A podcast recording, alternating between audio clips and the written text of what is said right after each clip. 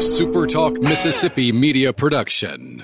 You're listening to Sports Talk Mississippi on demand, presented by Pearl River Resort. Escape to Choctaw, Mississippi and enjoy world class gaming, the Dancing Rabbit Golf Club, and Geyser Falls Water Park. Escape to Pearl River Resort. To the junction, in the grove, and to the top. This, this is Sports Talk Mississippi.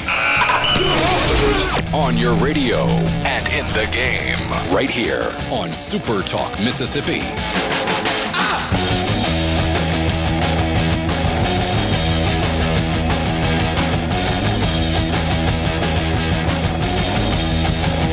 Here we go, Thursday afternoon, Sports Talk Mississippi, streaming at supertalk.fm, the 12th of November. You know, first day of the Masters, like everyone always expects when they look at the calendar. Oh, yeah, November 12th, that's the day the Masters is going to begin. Well, we got uh, some rain this morning, as expected. Rain overnight, about three quarters of an inch this morning. There were, uh, I think, three groups that were actually on the golf course. Uh, nobody got more than a full hole in, and then they sounded the uh, the air horns, pulled everybody off the course, had a two hour and forty five minute rain delay officially, and then got everybody back out on the course. And uh, guess what? It has turned into an absolutely gorgeous day at Augusta National for the uh, the playing of the Masters. We're glad to have you along on Sports Talk Mississippi. You want to be part of the show? C Spire text line is the way to do it. 601 879 4395. Bull, there's a lot of it in wireless, but C Spire thinks you deserve a plan that's actually what it says. So here's the real deal. The best plan for one or two lines, $45 each with auto pay and paperless billing. No bull. cspire.com. Just go right to the Masters leaderboard and then we'll get into a bunch of other stuff with you this afternoon, including in about 15 minutes, a conversation with the great Dominique Wilkins, the human highlight film. Neek going to join us. He's going to be at the sports book at Timeout Lounge on Saturday from four o'clock in the afternoon till, until eight o'clock that evening. And uh, Ryan Griffin and our good friends over at uh, Pearl River Resort got us connected with Dominique, so we'll talk with him. I'll be interested to ask him if he's a golfer. Six seven. You would think that he could generate a lot of clubhead speed if he was uh, so inclined. Richard Cross, Michael Borky, Brian Hayden. Boys, what is up? Oh, just had uh, a full day of watching the Masters in November. It was pretty awesome. It really was. The the people at Augusta National rarely misstep. Everything is pretty measured and done well and appropriate. The course is Right. always in great shape. The efficiency of their operation is quite incredible. They misstepped today, sending a couple groups on the course just to have them called back in when you knew that rain and storms and thunder and lightning were coming. The the first group teed off with thunder in the background, and they still made them go finish the hole.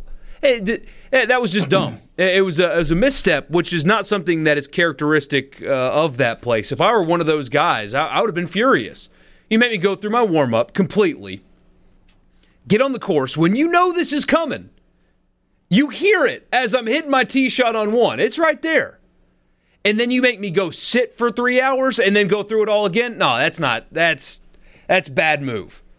Which is something Augusta doesn't do very often. But that was a bad Michael move. Borky was looking for something Hayden had to be upset about right out of the gate.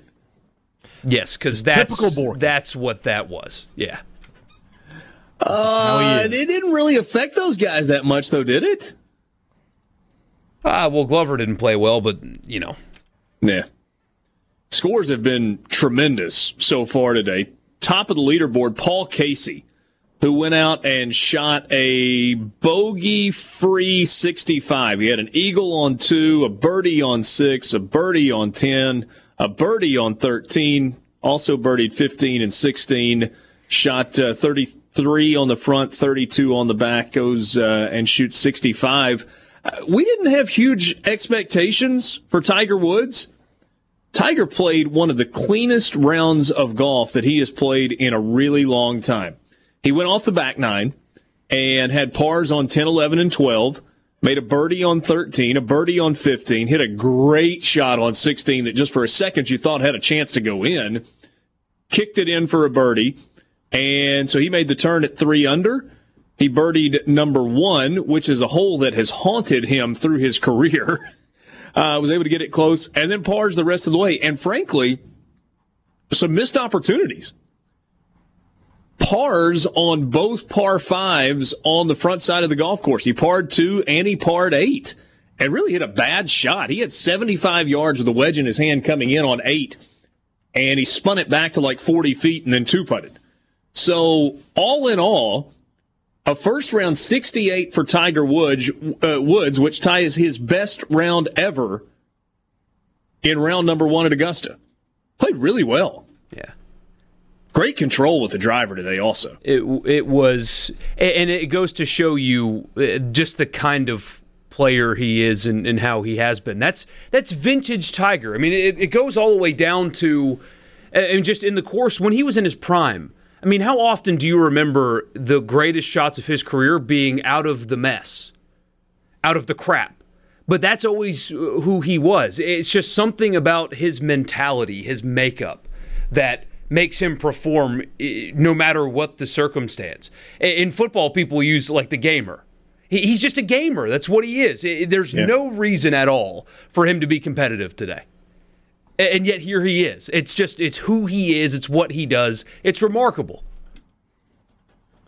You you you um, identified a misstep. Here's a kudos.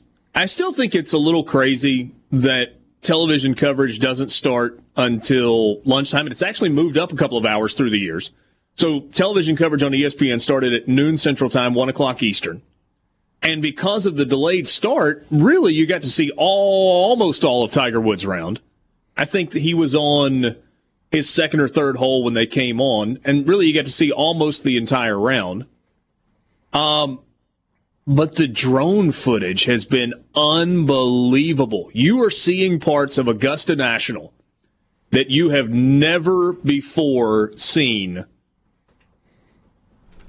unless and, really even if you've been to the masters like, if you've been to a practice round or you've been to one of the tournament rounds you've seen things today that your eyes probably have never laid eyes on before. The the, the aerial shot borky with the drone kind of hovering over the par 3 course where you're looking out at the practice putting green with the Eisenhower cabin in the foreground, but you're looking at it from the back of the eye. Did you realize that the Eisenhower cabin was three stories? No, had no idea. Everything about it, they have um, credit to the the leadership there at Augusta. I, I don't know mm-hmm. if it's just because it's a different year, uh, you know, with no patrons and stuff, and maybe that's why, or they're just being innovative. You are, and it's still. Um, doesn't do it justice. Uh, television and, and, and all that still doesn't do it justice, but at least now you're getting a better grasp of what it's like. Yeah. It's they you have never seen angles of that place like you saw today, especially on 16. The aerial shots on 16 are awesome. It's an angle you've never seen before. And it's yeah. it's really a simple hole. You know, it's a par 3, you know, there's water down to the left and they throw it up on the bank and let it roll down but just something about the new angles make you appreciate that course so much more. Hey, Dad, have you watched it all today? I watched for a little while, yeah. Especially I wanted to check in. I, I did the my group thing so I could see how my picks uh, are doing. Looks like we're doing okay. And, yeah, uh, yeah. So I'm just keeping up a little bit. I'll be honest. Um, the, the, we had we had our flurry of text messages going. They, they started about six thirty this morning, and everybody got their for picks y'all. in before any shots were hit. I was impressed. Hey, Dad, you, you chimed in by about seven or seven fifteen. Maybe it was seven thirty. Yeah. that's good for you. you. Were you still lying in the bed when you did that? No, I was up. that's uh, that's impressive for you. So, hey, Dad's picks. You you want to give them? Who did I take? Here's the way took, we did. Uh... We, we, in terms of of betting odds, we took the top fifteen. You picked two golfers out of the top fifteen. You picked two golfers out of the next twenty and then you pick two for the entire rest of the field, and we're going cumulative score, lowest score wins. That, that's that's how we're doing it this year. Who were your six golfers, hey Dad? I went uh, DeChambeau and Koepka. I went. Okay. Uh, I got to look this up. Is it Matsuyama? It is Hideki Matsuyama. and I don't remember my other. Oh, the Tiger was on that next, next one on that tier. Yep. And then I went. uh Let me find it here. Rickie Fowler and Danny Uh, Willett. Rickie Fowler and Danny Willett. Yeah. Danny Willett was the only uh, pick that you made that I would quibble with at all, but past champion, no problem with that. Borky, you're six. Uh, DJ, uh, Justin Thomas, Okay. Fleetwood, and Fitzpatrick. I don't know how much I love that Fitzpatrick pick, and Fleetwood is having to play amongst two bombers, and he's the exact opposite. I kind of feel bad for him. Yeah, but he's always on the leaderboard. Always, it feels like man. majors. Uh, that, that's just what he does. He's so steady. And then I like these last two. Cameron Champ's an interesting one because Mm-hmm. the Bombers aren't really. Uh, I mean, today is not the best day for them. The rest of the weekend maybe should be. And Kevin Kisner. I tried like to pick guys that, that you didn't pick just to make this uh, fun. Uh, so my last four, like I would have gone with Finau. I liked your Finau pick a lot, and Xander obviously would have been a great pick as well, as Jim told us yesterday. But wanted to mix it up. My two out of the first group were Rory McIlroy and Xander Schauffele. I took Tony Finau and Justin Rose out of the middle group of players, and then my two out of the rest of the field, Ian Poulter, who was in the mix a year ago, and Sebastian Munoz, former winner in Jackson at the Sanderson Farms Championships, played pretty well the last month or so. Just thought, thought I'd take a little bit of a flyer on uh, on Munoz as well. Coming up next, if everything works according to plan, Dominique Wilkins will join the conversation. This is Sports Talk Mississippi. To to get to meet you, sign some autographs, and, and get to hang out uh, to a, at a place that we've been a bunch of times. What a really cool setup this is going to be. Yeah, it's going to be nice. It's going to be fun. It's going to be a way to interact with some of the uh, the people who you know really support the casino down there, and you know people within in the city just to come out and just say hello. You know, we're going to be do, doing social distancing as well. So, but we do encourage uh, the people that uh, we've had to come out to come out and have a, have a fun time. And, uh, And, and Dominique, normally nice this would be a like you said. weekend where all of the televisions there would be on college football, but it's unique this year, obviously, because the Masters is going on. So a lot of different things happening. I've got to ask you, are you a golfer? I am. I am. I play quite a bit. Have uh, I'm not going to tell you what have- my handicap is, though.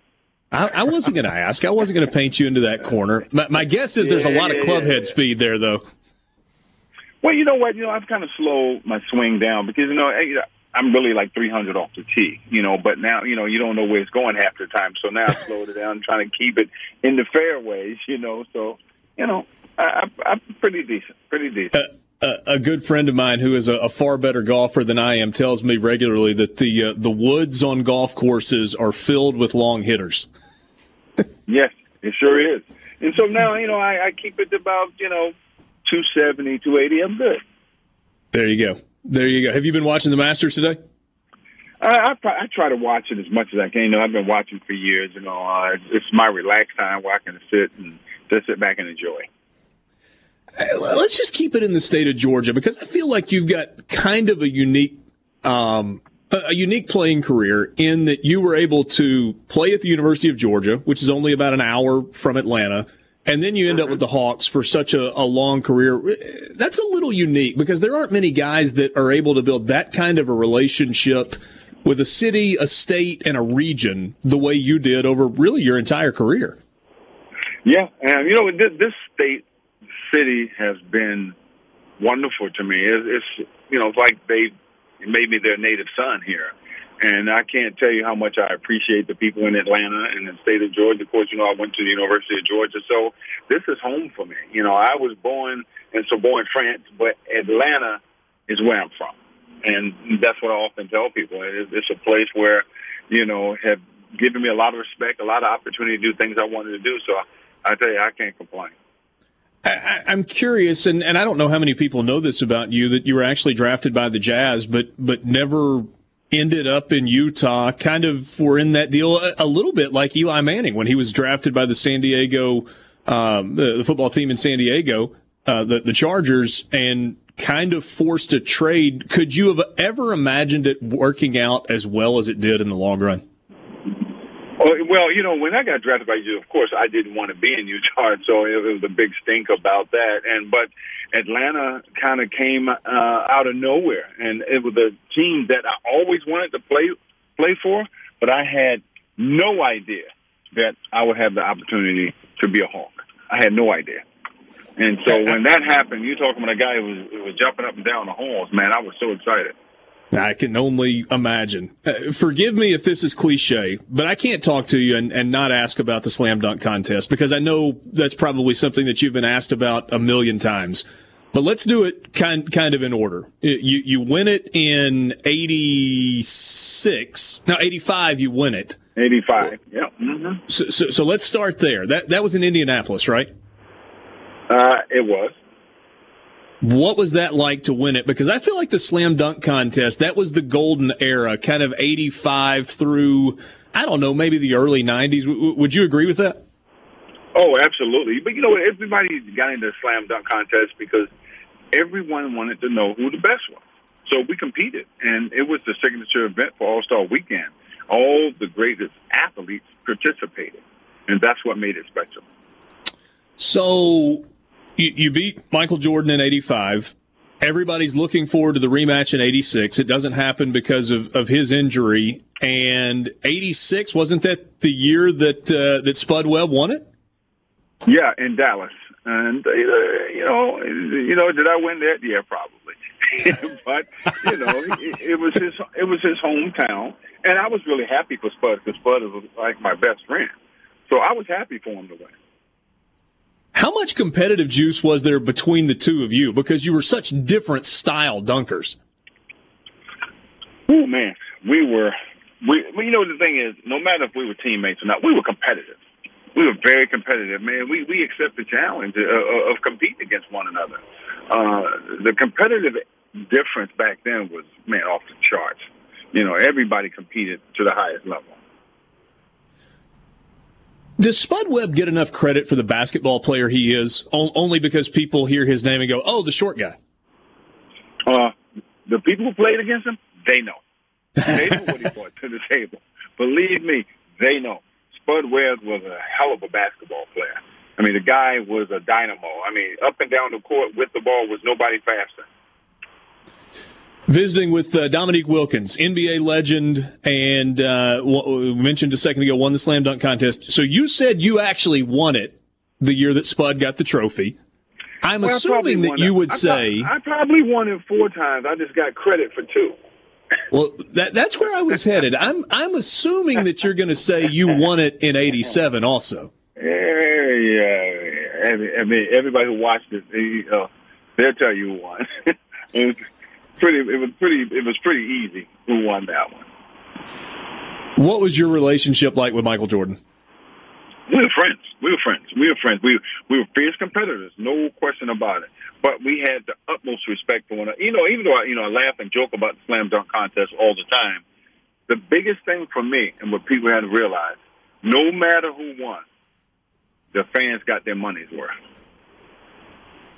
And and that's the yeah that's the thing and, and I guess that kind of goes back to what I was saying a second ago about that being kind of the golden age of the slam dunk contest and you pointed out that the biggest stars and the best players competed in it every year. Why is it not like that anymore?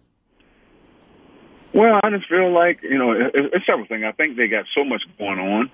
A lot of the players, you know, uh, you know, because they're more of a brand now than we were. You know, because of the social media, because of television. And, You know, and I think the second part of that, they don't really want to know who the best is.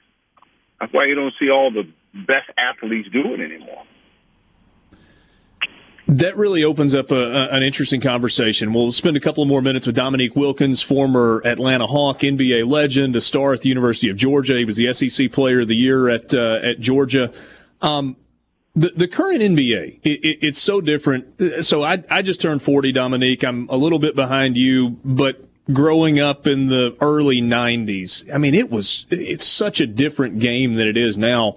Is it hard for you to watch the current NBA or is it just a, maybe a different level of appreciation for what they're doing in the way that they're playing? Well, it, you know, it's just a different style they're playing, you know. Um, it, you know, everybody had their era. We had our era. We had our time. It's their time. Um, you know, the thing that I kind of don't like is when they get get in where they compared the eras. And I think it's so unfair because it was just a different time we played in. It was so competitive back then. I mean, guys didn't like each other. Guys rarely ever shook hands. uh, it's just a different time. The guys are more friendly now than we were, you know, and the, the game is just different, you know, and that's just way that every every era changes.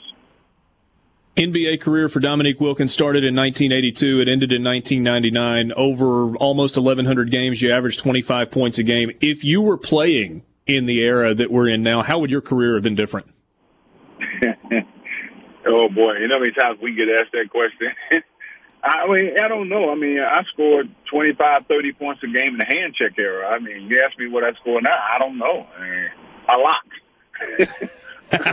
you know, because it'll be over 30 a game, I tell you that. I uh, I don't think there are many people that would doubt you when you say that either. I mean, you know, we I mean, we found so many ways to score, and if you couldn't be physical with me, where you could put your hands on me, I mean, come on, I mean, you should be able to score. Yeah. Yeah, you're right about that. This weekend, uh, on Saturday, Dominique Wilkins will be at the Pearl River Resort Sportsbook at Timeout Lounge from 4 o'clock until 8 o'clock. He said earlier, social distancing will be in play. Uh, so you're going to be careful, going to be smart about it, but uh, it will be a neat deal. Is that still cool for you to kind of get to interact with fans? Yeah, you know, you know, the, the thing is, you know, when I agreed to do this, you know, we wanted to, you know, do something nice, you know, in these difficult times that we live in, but we want to make sure that it's going to be done right. You know, uh, it's not going to be a lot of handshaking and you know hugging and stuff like that. We're gonna we're gonna follow protocol, but we're gonna you know let people enjoy themselves. But uh, you got to practice you know safe you know distancing, and so I think it's going to be a nice event. It's going to be fantastic. I know, Dominique. Thanks so much for your time. Great visiting with you this afternoon. Oh, pleasure. Anytime. I'll talk to you maybe down the line. Dominique Wilkins. All righty. Back with you on Sports Talk Mississippi, streaming at supertalk.fm. That was fun. Dominique Wilkins joining us on the Farm Bureau phone line.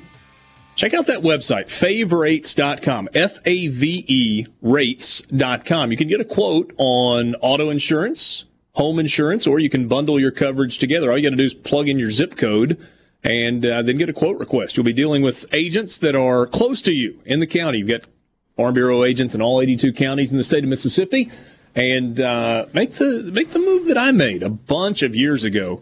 Switch over to Farm Bureau. I, I don't think that you will regret doing that at all.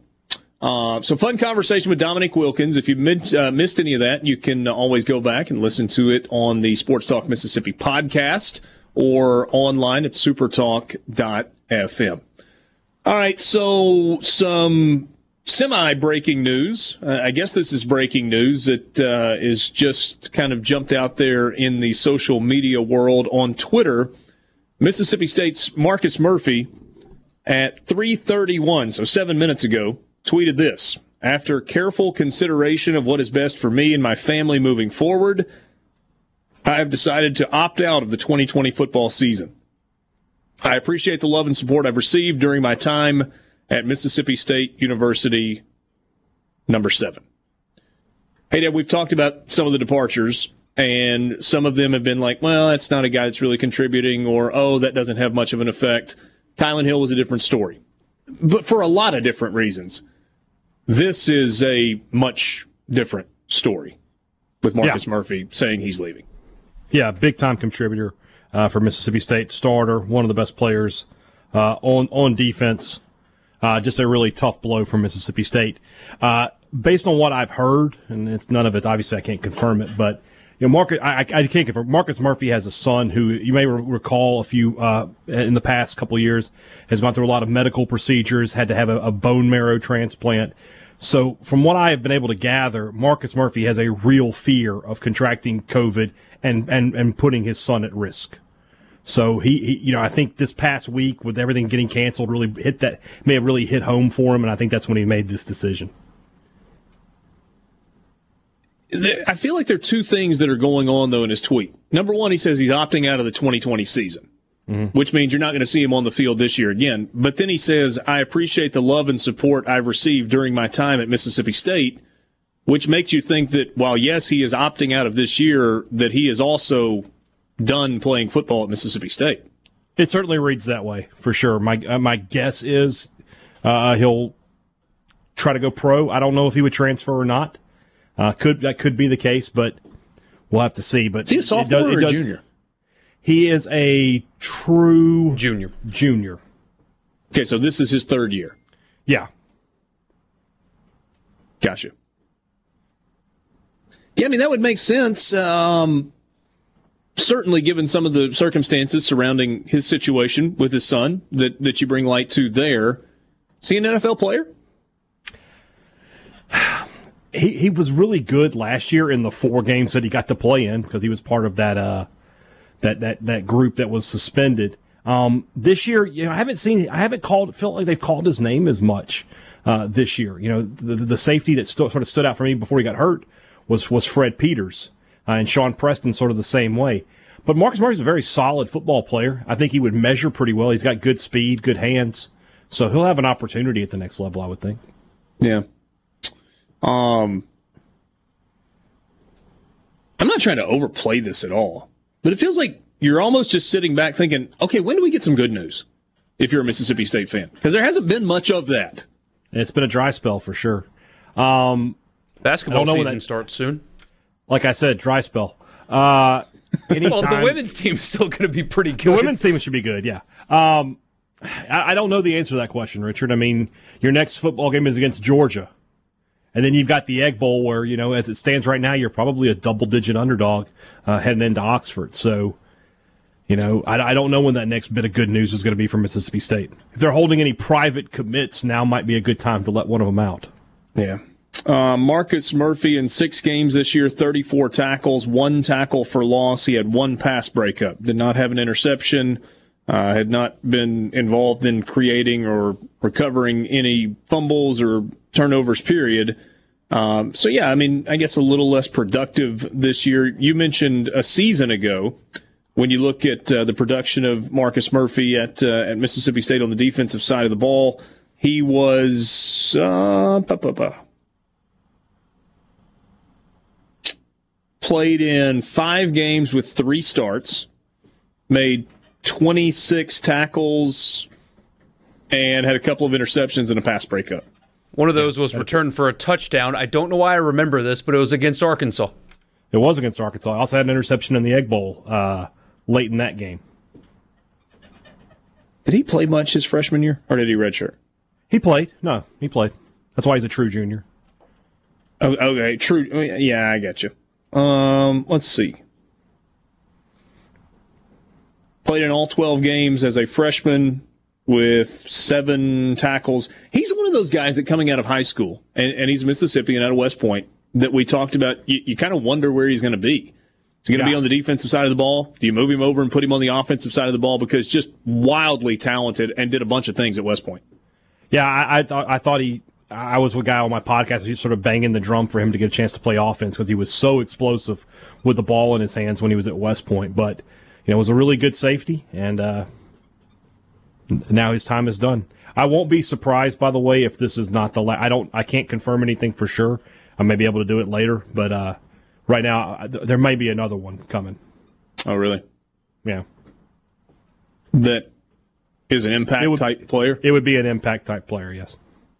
I hate to tweet uh, to tease, but I, I, I am not gonna throw that out there, and, you know, till, I, till I'm, I'm sure about it.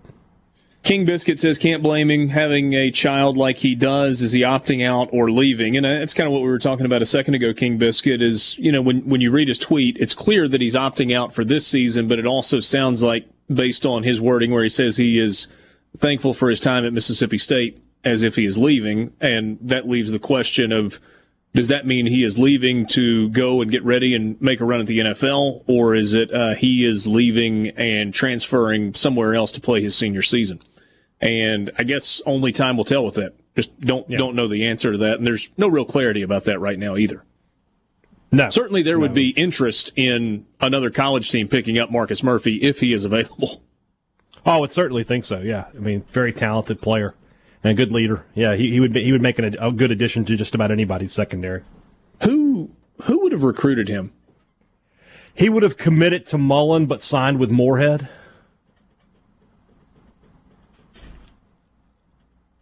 committed to Mullen, signed with Moorhead, so part of the first class at More at Yeah, Moorhead. the 2018 class. Yeah. Wonder which which coach would have been. I mean, would that have been Terrell Buckley?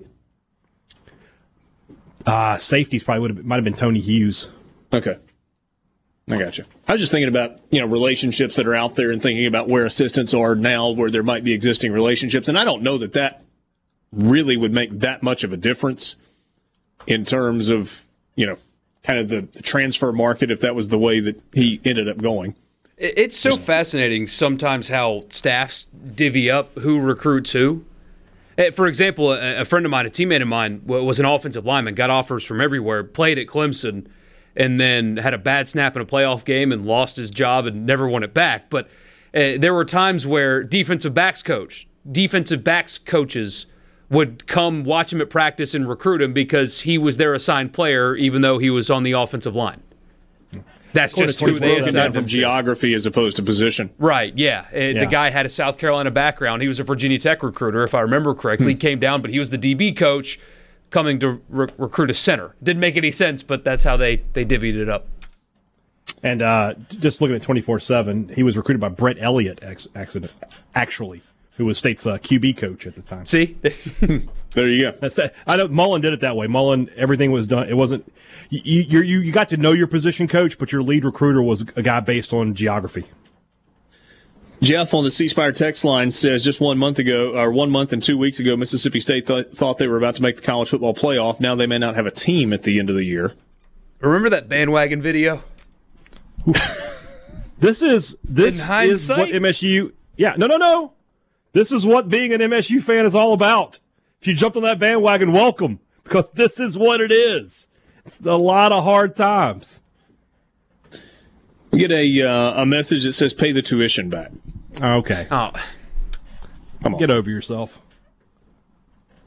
I mean, that's you know, a guy chooses to leave, and he chooses to leave. I mean, They have the choice. Ho- you know, they're- Ho- Ho- Hogman has an interesting comment. I, I feel like the landscape of transfers has tra- changed dramatically in just a year's time because Hogman says, "Can't believe Razorback players stayed with Chad Morris." well, they can. They didn't have this opt out option that a lot of guys do now. You know, The, the opt out, the not using losing a year of eligibility, Yeah. the basically It's rubber different year. stamping transfers may have something to do with it. Back with you, Sports Talk Mississippi. We'll wrap up the first hour right after this. Just kind of looking at the leaderboard, there is a lot of red on the day one leaderboard at the Masters. Paul Casey in the clubhouse after shooting 65. He's in the lead all by himself. Two shots clear of both Webb Simpson and Xander Schauffele. Schauffele shot a 5 under 67, and it could have been better. He was 3 under on his first three holes and then bogeyed 5 and 7. So he made the turn 1 under par. On the backside, he birdied 11, 13, 14, and 18 to shoot 67. Really good round of golf from Xander Schauffele. Hideki Matsuyama. Was that you, Hayden? That's me. Three shots back at four under par, along with Lee, Lee Westwood, Louis Oosthuizen, Patrick Reed, Tiger Woods. Uh, Borky, Hayden's picks looking pretty darn good early. pretty good. I may have, uh, have missed it. Did you give a shout out to Mississippi's Andy Ogletree yet? I have not yet. So he's playing alongside Tiger Woods, and That's they correct. they started on the back. He he bogeyed his first hole, number ten, doubled twelve, bogeyed thirteen, and shot seventy three today. Yeah, it really had a, it kind of settled down and things got a lot better for him. So bogey on 10, a double on 12, which is not what you want. A bogey on 13, which is certainly not what you want, and then a bogey on 15. So he shoots 39 on the 15. back. I'm sorry, birdied 15. 39 on the back. Three over par. He bogeys number one. Then he gets it going a little bit with a birdie on two, a birdie on four, a birdie on six, a birdie on eight. He did have a bogey on six, two under on the back, and gets it back to a very respectable one over par. However, that leaves him in uh, a tie for 65th currently because of just how many guys are in red numbers. Currently, 64 players at even par or better. Mentioned Tiger Woods a second ago. He shot four under. Did not have a bogey on his scorecard. Um, Dylan Frittelli, who played well right after the restart, is four under through seven. He's one of those guys. excuse me. He's one of those guys that looks like a weekend warrior golfer. He wears the long sleeve, like compression shirt underneath his golf shirt, and he's got like his Oakley sunglasses where the you know the the earpieces are on the outside of his hat. He's got a lot going on. Almost made a one on number 16 just a few minutes ago. Justin Thomas is four under through eight holes and was within an inch and a half of being five under with a, a eagle on eight. Uh, Jon Rahm shot a three under 69. So did Tony Finau. Rickie Fowler is three under on the front nine. Although, did he go off the back? I can't remember. No, he went off the front. Matthew Wolff making his Masters debut is three under. Yeah, he. Uh, it's way too early, and golf is a crazy game. You've seen what's happened with Jordan Spieth, but that guy's got star power written all over him. A bunch of these young guys do. Viktor Hovland falls into that category. Matthew Wolff's in that category. Collin Morikawa, who won the PGA earlier this year, is in that category. And then there's a different category. Larry Mize. Larry Mize made the turn at even par. He got it to two under early. He bogeyed one, birdied two, three, and four to get to two under. Then he made bogeys on seven and nine and made the turn at an even par 36. On the back, he bogeyed 11, but made birdies on 13, 15, and 16. And the 60, is it, is he 62? 62 or 68? He's not 68. 62 year old Larry Mize, what, 30 years after he wins the Masters, is uh, two under par. Yeah, really good playing. He just turned 62, and the crazy thing about his round, Richard, is he averaged under 250 yards off the tee. That is giving up over 40 yards off the tee on average on the field. And he shot the same score as Bryson today, averaging 100 fewer yards off the tee There are a lot of different ways to uh, a lot of different ways to do it. A lot of different ways to get there. Did you see Bry- a couple of shots? So Bryson struggled early, and it was kind of fun because it was rid- just ridiculous. He was spraying the ball everywhere. But the tee shot he hit on three, he came up just short of the, the front of the green. It's a little uphill par four. It's kind of awkward. The sound of the ball hitting the club face was unlike anything I've heard watching golf on television my entire life. I mean, it's unbelievable how much torque and how much strength is behind his swing. There's a lot there. I mean, clubhead speed in the neighborhood of 140 miles an hour. They said Larry Mize was swinging at about 95 miles an hour. Probably didn't even straight. compress the ball anymore. Hit it straight. That that regular flex shaft in his driver. Chip it close and make the putts. It's one way to do it hour in the books. Lee Sterling will join us about 20 minutes from right now. Sports Talk Mississippi with you. We'll be right back.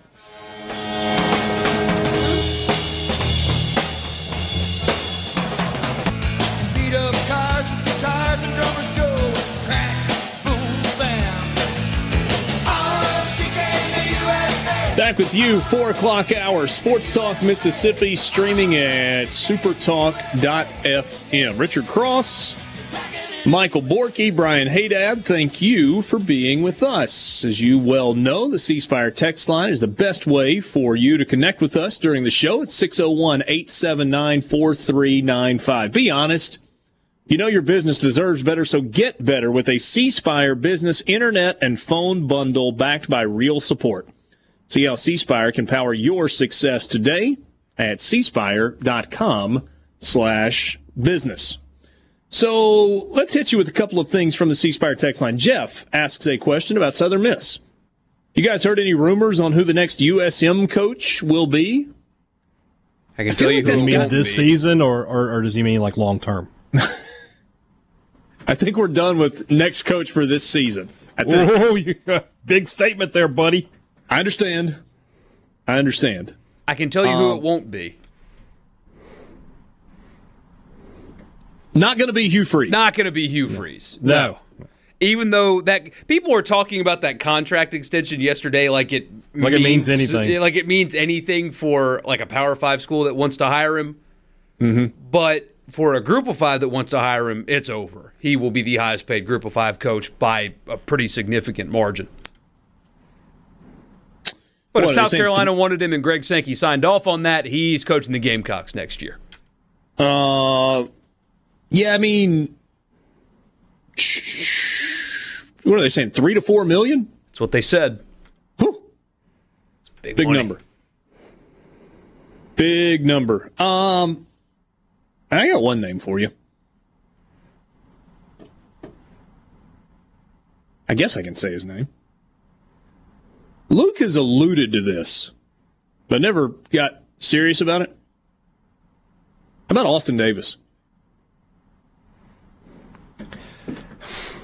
That's a that's a tough first job. I don't disagree being a with head you. coach. I'm just giving you a name. He's Russell Figure he- Wilson's quarterback coach right now. That is a true statement. I mean, He's they would quarterbacks basically be going. For the Seattle They're Seahawks. basically going the, uh, the the the path that State almost went down with Joe Judge. You just sort of taking a, a, a you're taking a shot on a young guy who seems to have a bright NFL future, but you wouldn't ever consider him if he wasn't an alum. If Austin Davis had gone to Iowa State, he would not be on the USM list. Yes, but I would say the difference is Southern Miss and Mississippi State are not the same thing. No and, doubt. And so maybe you've got to go to your Rolodex. And maybe you're able to take that chance because he is an alum. Yeah. I'm not saying it's going to happen. I'm just saying don't discount that possibility. That would be interesting. If you want to make an interesting hire, that checks that box right there. But by the way, at Southern Miss, have you, have you looked at Austin Davis's numbers lately? He threw for 10,892 yards in four seasons with 83 touchdowns and just 27 interceptions. And also had 25 rushing touchdowns. And played in the NFL. A Couple of stints with the St. Louis Rams practice squad with the Dolphins, Browns, Broncos, Seahawks, Titans. The life of a backup in the NFL, man, from 12 to 18. St. Louis, Miami, St. Louis, Cleveland, Denver, Seattle, Tennessee. Played in parts of three seasons 2014 with St. Louis, where he made eight starts. 2015 in Cleveland, where he played in three games with two starts. And 2017 in Seattle, where he played in three games but did not have a pass attempt. NFL career through four, just north of 2,500 yards with 13 touchdowns and 12 interceptions. That would be interesting. how old is he? 31? How old are you, Borky? Older than Scotty Walden. True. I'm 28. What have you um, done with your life? This guy's way ahead of you. Uh, well, I'm, you know, I still got the mentality of a toddler, so uh, I've got that going for me. Um, man, that that's interesting because obviously, if you are going to learn from somebody to be a coach, Pete Carroll is very high up on that list of guys to learn from. The only thing you would wonder about with Austin Davis being so young is what connections does he have? Can he put together a strong staff around him? Don't you feel like a guy though that spent the better part of a decade in the NFL? There's some Well, yeah, but connections what- that have been made. You would think, but I mean, college connections, guys who can know how to recruit. Look, I mean, either you're a sharp guy that knows how to put it together, or you're not. I agree with that. And I don't think, I, I don't think Pete Carroll hires you to be his quarterback coach, to be the guy that is kind of the number one in terms of dealing with your franchise quarterback on a daily basis if you're an idiot? I don't think Austin Davis, based on his skill set, stays in the NFL as long as he did if he's not a really, really bright, sharp guy. How about this? I didn't know this. So when he was hired as the quarterbacks coach, youngest ever in NFL history. What was that, three years ago? It was actually so he was an offensive assistant in 19. So he was hired in March. Oh, two days before we had to shut everything down. March 10th of 2020 is when he got hired as the quarterbacks coach in Seattle, and uh, he was the youngest such coach in NFL history at the time. Sounds like the perfect guy then, just based on his hire date. Maybe they'll reset everything. How about Josh? Josh says, uh, different Josh. Uh, this is uh, not Josh and Laurel, who points out that um, Austin Davis missed half of a season because of injury and still put up almost 11,000 passing yards. Josh in Tupelo says Phil Longo to Southern Miss. Congrats, everyone. Let's do it. Let's get open. Um, it's still. I mean, I, I know I things hate that hire for Southern Miss. Things have been going well at North Carolina. It's still hard for me to wrap my mind around the fact that that was the worst red zone offense in all of college football. With AJ Brown, DK Metcalf, and road. Dawson Knox. It's just so hard to wrap your mind around that when you had those three guys and had the worst red zone offense in college football. I just got a text message that said half of your listeners just had to Google Rolodex. I hope not. yes, I'm a millennial. The I new version know of Rolodex that would be scroll through your contacts in your iPhone. I understand that. Uh, here's a message that says heard Cade Wommack or uh, Kane Wommack as head coach with Austin Davis as offensive coordinator. I promise you, you could do worse than that. Is that a step up, salary wise, from from QB coach at the Seattle Seahawks to offensive coordinator at Southern Miss? Wommack, for what it's worth, is making 460k right now as the DC at Indiana. So Indiana. he's They- almost making wh- what Hopson was making. and that's at Indiana, Yeah. Well, no, no, that's not, that. We're talking about two different people. That's right? Kane And Wommack, I, I'm getting to defensive to coordinator Davis. at Indiana, and then Austin Davis also. It's only giving me his last contract in the NFL, which was for 790k to be the backup for the Tennessee Titans. What a life! Yeah. We um you know, we heard that Southern Miss was going to be able to pay more for their next head football coach than they had in recent years. So Quarterback coaches. Um, oh no, that's college and NFL. Never mind. I was about to give you a, a number that would have surprised you forty or forty-eight thousand, which is not at all what the NFL guys are making. yeah, wouldn't you guess that a quarterbacks coach in the NFL is making somewhere in the two to five hundred thousand a year range? Average assistant sounds coach in the NFL makes around four hundred thousand a season. Yeah. So yeah, I mean, I mean, I know I gonna- gave you just a three hundred thousand dollar range, but Maybe, but maybe that's it's not exactly a money thing because I imagine if he's a smart guy, he's taken that 800k a year as a backup quarterback in the NFL and turned it into a nice nest egg. Maybe in his mind, it's like I want to call plays and show people that I've got a system and it'll work, and and so maybe that's what you do instead of being a quarterbacks coach while somebody else is calling plays. You decide, hey, it's my time now. I'm going to go call plays and run an offense, and in two years, I'll be the head coach at a Power Five program somewhere, something like that. And has spent the last two years learning under a guy that has coached successfully at both the NFL and college levels.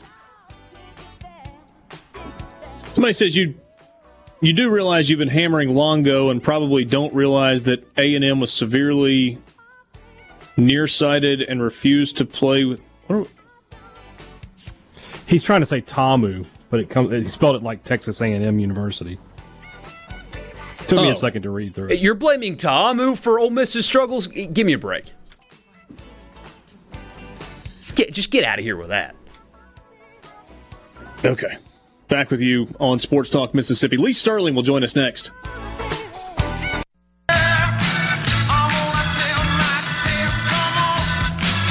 20 minutes after 4 on Thursday afternoon. That can mean only one thing. Lee Sterling is on the Farm Bureau phone line. Check out favorites.com and go with the home team, Mississippi Farm Bureau. Lee Sterling from Paramount Sports. Games that he picked with us last week. Pretty nice. Went 3 and 1. Not bad at all. And we've got uh, some games to talk about this week. Although, Lee, not as many in the SEC as we thought we were going to have this weekend. Yeah, so full disclosure, I actually lost from my clients last week, so uh, rare losing week. Uh, Got to be upfront about everything, and uh, still have won uh, eight out of ten weeks this year. So uh, look, to love. A lot of people love it when I lose in a way because they figure, hey, I'm not going to lose two weeks in a row. So uh, now might be the time to jump back on board. I'm running a special eight games, 88 bucks, and if I don't go five and three or better, they'll get the next week for free. There you go. Yeah. That's easy. And yeah. uh, to get those eight games, go to ParamountSports.com. That's yep, and just go to the website. It's an instant download, so you don't have to call me back on Saturday and Sunday morning. You got your four games in college and four in the NFL. A couple are totals, so uh, um, you know just just couldn't find as many games because so many games were canceled and uh, things like that. But uh, feel strongly I'll bounce back because we've had eight out of ten winning weeks, and uh, just check us out ParamountSports.com. Same thing for UFC. If you do UFC, you can uh, purchase five fights for fifty-five, and if we don't have a winning record, three and two or better, next week's free. There you go. So eight games, eighty-eight bucks, five and three or better, and if it doesn't go five and three or better, you get next week free as well. ParamountSports.com is where you can check that out. Let's start with the game in Oxford. It is uh, one of uh, a couple of games that's still going to be happening this week in the SEC. Ole Miss, 11, 11 and a half point favorite against South Carolina. Uh, Ole Miss did not play last week. When we last saw them against Vanderbilt, really good, yep. albeit against a bad team, but really good nonetheless. And Matt Corral is playing at a really high level. He is, and, and who's to say that even South Carolina is decent? I mean, they were coming off a bye and they looked flat. They had no new wrinkles that they were going to show against a pretty good A and M squad. A and M right now, I think, is the second best team in the conference. So just watch their offensive line. I mean, all these good teams got good skill players, but if you win the battle up front, and they demolished South Carolina. On top of that, South Carolina's secondary getting exposed, giving up 11 yards per pass attempt. Collin Hill, their quarterback, struggling against SEC defenses. Probably time for a change there, and uh, uh, just I'm, I'm, I'm thinking maybe this time for Will Muschamp, uh, if he can't win this game, to think about his next move. I like Ole Miss here big, 45-21. 45-21, which leaves the under in play, right? Isn't the, isn't the total yeah, at 70? It's, it's pretty it's pretty tough. I mean, you got to look at the tempo of this game. I think South Carolina would prefer to run the ball. Uh, but if they fall behind, they're going to have to abandon the run, and, and they're just not good throwing the football. Arkansas and Florida. Florida is a 17 and a half point favorite in this ball game. Arkansas has been competitive, uh, even in the games that they've lost this year, coming in at three and three. They've been competitive. Uh, they were competitive against Georgia. Uh, they were competitive against te- Texas A&M. Pretty nice little backdoor cover if that's the side you were on. Um, but Florida's been really good offensively. They have, but Kyle Pitts may not play in this game. He's in concussion right. protocol. I have a feeling he's not going to play. And if you watched the game last week, when he went out of the game, the Florida – pass offense was not the same. So Arkansas has a really good secondary. Uh, they lead the nation with 12 interceptions. Uh, the quarterback Felipe Franks, this is his redemption tour. Uh, he changed his. I mean, you look his different quarterback now. He's not throwing it away to the other team, uh, getting rid of the ball, and and sometimes just eating the ball, or, or like I said, playing uh, to live another down. And uh, on top of that, not just back to recovering A and M. I thought the most impressive thing was last week. They're down thirteen nothing, and they didn't even bat an eye. I mean, they came back and reeled off twenty four unanswered, and uh, I just think they're playing with confidence. Here's what they're going to do. Also, uh, uh, got someone pretty close inside their organization, and I think they're going to just sit there and just take their time. They they want to limit the number of plays. They don't want to get off 70 or 80 plays. They like it to be 58 to 60 plays. They're going to snap the ball with two, three seconds to go, and if they can shorten the game. They've got a chance here. Now, Florida's pass offense is great. They're averaging 363 yards, but uh, without Pitts, they could be down a notch. And I don't think they can rely much on the running game. They're right now 95th out of 123 teams. That's not going to be good enough to beat Alabama. I have Florida winning the game 40 to 32, but I'm going to take the 17 and a half points. Uh, that's uh, three or four possessions in a game, and that might be too much. I, I am curious. You mentioned Kyle Pitts, and I, I tend to agree with you. Maybe we don't see him. Florida looked a lot different offensively in the second half against Georgia than they did in the first half when there was no Kyle Pitts on the field. Do you think they make an adjustment? I mean, if they're putting 42 points on the board, they're doing something right, or, or 40 points, I guess you said. They're doing something right offensively, but how much does that change them if Pitts is not available? Oh, I think they'll have to go to some some more three and four receiver sets. I think, yeah, I think it changes a lot. I mean, he's he's he's almost unguardable at his height, size, and speed. So just watch, the, pop in the film, and, and see what they did did after that time. This just was not the same team. So, uh, like Florida a lot. I think they're a really good team, but um, you know, some guys sometimes one guy can really make a difference in in what an offense is trying to do. Lee, give me a little bit of a lean on this game tonight. Colorado State at Boise State. Boise State's a, uh, a two touchdown favorite. I think 14 and a half in that game. Uh, they're off to a two and one start. They, they lose the game last week, uh, against BYU, but, you know, pretty good at home, really good at home through the years. Uh, any, anything that stands out for this one tonight? Well, I, I'm I'm going to probably live bet this game or bet it a, a couple minutes before the game. I, I think it's all dependent on the quarterback. If if Bachmeier or Sears play, it's a Boise play. If not, I may look the other way. Here, here's the problem with Boise. Just watch their their talent level is not the same. Every year, the last seven, eight, ten years, they've had two, three, four guys in that roster that we're going to play at the next level. I just don't see it right now in this roster. So, you know, they're coming off a loss, but if you got one of those two quarterbacks, which are both really good, I'd lay it. If not, I'd, I'd look at Colorado State and uh, take the 14. I got to ask you about another one that uh, should be uh, one that you're pretty locked in on. Uh, we go to the ACC, early game with Miami and Virginia Tech. And this is one of those where I look at the line and I go, okay, somebody knows something. Virginia Tech is a two point favorite in this game. They're coming off a home loss to Liberty. They've been pretty average. They've been inconsistent. And Miami's been good all year long. They're coming off the win against NC State where they kind of had to come from behind. Why is Virginia Tech favored in this game? Well, they're just so up and down. I mean, usually, uh, it, you know, if they win that game by ten, uh, this might be a pick 'em line. They just know Virginia Tech. That's what Virginia Tech's all about. And, and I have some concerns here. I, I, I love Hendon Hooker running the spread option. I mean, he can run. They average between 200 and 350 yards all seven games running the football. But their star running back, Khalil Herbert, the transfer from Kansas, he's a game time decision with a hamstring injury. You just don't want to mess with that with a running back. So I have a tough time betting Virginia Tech here, and I think Miami's waiting for this game. You know, they lost forty-two thirty-five last year when they turned the ball over five times. Uh, I mean, D'Eriq King. I mean, what a game changer! They're six and seven last year. They're already six and one this year. Last week's games, he threw for over 400 and ran for over 100 yards. Uh, never been done in Miami history. So uh, he's something special. They're hoping he stays around another year and a barn burner. I like Miami here, 48-45. I'm going to ask you about one other game. Let's go to Big Ten country. This is the primetime game on ABC. Wisconsin and Michigan. Wisconsin's a four and a half point favorite. Michigan has just not looked good. Just, just right. period. They haven't been good, and yet they are only a four and a half point favorite. I know it's at home. Nobody's going to yep. be there. I don't know how that matters. Yeah, here's the problem for Michigan. Michigan and Michigan State had an identity before. Their identity was they're tough up front, they run the football, but they went from gaining 258 yards in the first game against Minnesota, which was depleted because of COVID and returning almost no one on the front seven defensively, to gaining just 152 two weeks ago and 13 yards on the ground last year.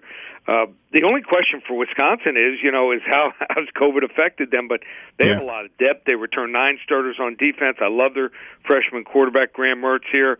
Uh, I'm going to lay the four, four and a half. I like Wisconsin, twenty-eight, twenty. Uh, that makes me feel better because that was one of those where I look at it and go, "What what are we seeing?" I, I thought last week Indiana was the team that should have been favored. They weren't. I felt like it was a name identity thing. So uh, that one will be fun to watch on Saturday night. All right, you heard him say it a second ago. Eight games for eighty-eight bucks. Go to ParamountSports.com. If Lee doesn't go five and three or better, you get next week free. ParamountSports.com is where you can get those picks. They're downloadable. Lee, always appreciate your time. Good visiting with you. Enjoy the weekend.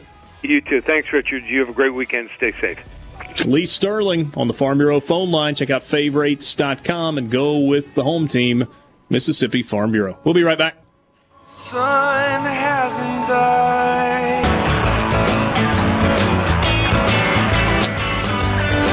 Well, they are shutting it down because of darkness at Augusta. Cameron Champ taps his in. Players are allowed to finish the hole they are on if they want to, or they can mark it and leave it where it lies and pick things up uh, tomorrow. Borky, maybe you can help me with this. a little group text going with some buddies, and somebody said, ask the question, how does the grounds crew work around marked balls overnight? So I said on the green, I would think that they would take a a tee or a nail or something and push it flush into the ground, mow over it, and then be able to remark it. But did Rory McIlroy leave his ball sitting in the bunker and shut it down for the night? Uh, I might be a little behind you. I haven't seen that yet, but that's a great question. I would imagine that they. This is just my guess. But they can't though, right? My guess would be they pick the ball up and they either like do a little dot of spray paint, just something to where they know where it is so they can cut and rake and do everything. But that would be very much uh, against the rules, wouldn't it? Well, I mean, it may be that you've got local rules that are in place. Yeah, I, mean, I guess this... the other thing, if, if the ball is on the green, I mean, there's no reason that you couldn't measure from two points off the green and then replace the ball where it was. I, I don't right. think the issue is on the green, but I'm, I'm, still looking for in the coverage. I mean, if you had a plugged lie in a bunker, it'd be hard to rep- it would be hard to move that, get the bunker taken care of, and then replicate that exact lie. Either that, or since he will be first on the course on that hole, they leave it completely he hits I don't think shot. they're in the habit of leaving bunkers unattended at, at, a place but, like Augusta. Hey, I mean, they leave it, let him hit the shot, then go through. I don't know. That's a great question. I, I hope they uh, give us an answer. I'll be watching uh, live from the Masters tonight. Hopefully, they'll tell us because that is interesting. I've never even thought about that before. I would just, if I were one of them, I sure as heck wouldn't leave myself a bunker shot the next morning. I would play the hole out. Yeah, I agree. I mean, at the very least, I mean, if you've got a, a putt where you're having trouble seeing the line, eh, maybe yeah. it makes sense to mark it, pick it up, go try to recreate that putt on the practice screen before you go off and then roll it first thing in the morning. But I'm with you. I probably wouldn't leave one sitting in the bunker. I don't think that's what you would want your first swing of the day to be. Although those guys are such good bunker players. I know. It's it's to the point now where they are rooting for the ball to end up inside of what was originally considered a hazard in the sport. Yeah. I'd rather it go there. That's a good point. It's um at some places, ra- not here because there's no rough, but yeah. Uh, 10 games have now been postponed or canceled for this week. The most recent, Rice and Louisiana Tech, as Louisiana Tech's got uh, COVID issues. So it's kind of all over the place. We've made it to Thursday, and we've already played what six, seven games already this week. Had some action. We did. So I heard this conversation earlier in the week, and it made a lot of sense to me. Like people are kind of freaking out about postponements and cancellations this week because it feels like there are more of them. But in reality, there there aren't more of them. You just think about the way that it's been. We, we've had postponements and cancellations every single week. And on average, it's been 15 to 20% of the scheduled games. Well, when you've only got 30 games scheduled across the entire country, you're talking about four games. maybe five. When you've got 60 games or 55 games that are scheduled, having 10 of them postponed really kind of puts you right back at that about that same number. But I think the biggest difference is who it is. I mean, absolutely no disrespect when I say this, but when a game involving Tulane or Louisiana Tech or UTEP or FAU or whomever is postponed or canceled, you're like, nah, it's a bummer. When LSU Alabama's postponed, when Ohio State Maryland is postponed, when Mississippi State Auburn is postponed, you go, oh my gosh, what's going on? Yeah. Yeah, 100%. I, thought, I mean, is that the biggest difference? Yes. Without a doubt. Okay. Without a doubt. And, I mean, and to your point, there is a lot of oh, they're not going to finish the season out. We're, I'm seeing that again everywhere. We saw it back in the summer when the SEC was telling everybody else, hey, pump your brakes. The Big Ten canceled, so what? We're not. Pac 12 canceled, so what? We're not. Everybody relax. And you had Pat Forde write a column and somebody else write a column about how this was just the death nail in college football and there's no way they play, play a season now. I'm seeing that again in some places that, oh, there's no way they finish. Yes, there is. They had what I think, is mostly tied to Halloween. And you've also had bye weeks, too, where players have gone home. It's easy to keep everybody intact the first few weeks of the season because you don't have an off weekend where sometimes you're sending your kids home just be, to yeah. give them an off weekend. Ole Miss sent their players home if they wanted to. So uh, they're lucky to not have an outbreak themselves. Uh, the kids must Kiffin himself went to Florida. Yeah. They must he said the weather was terrible and it caused him not to be able to fish like he had hoped for, but. Oh, poor guy. So he just hung out and rested instead.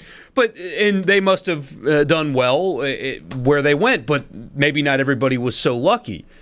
They'll finish the season. Uh, Bob Bowlesby, the commissioner of the Big 12, today in a podcast interview said, you know, potentially moving the college football playoff back a few weeks is something that's on the table.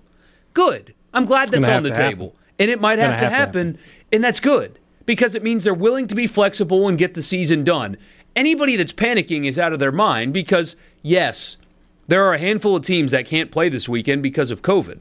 Most of them can't play because of contact tracing, not because they have a bunch of positives. They have one or two just at the wrong time. They'll get back, they'll play, they'll adjust some things on the back end of the schedule, and we'll keep playing football, and everybody's going to be fine.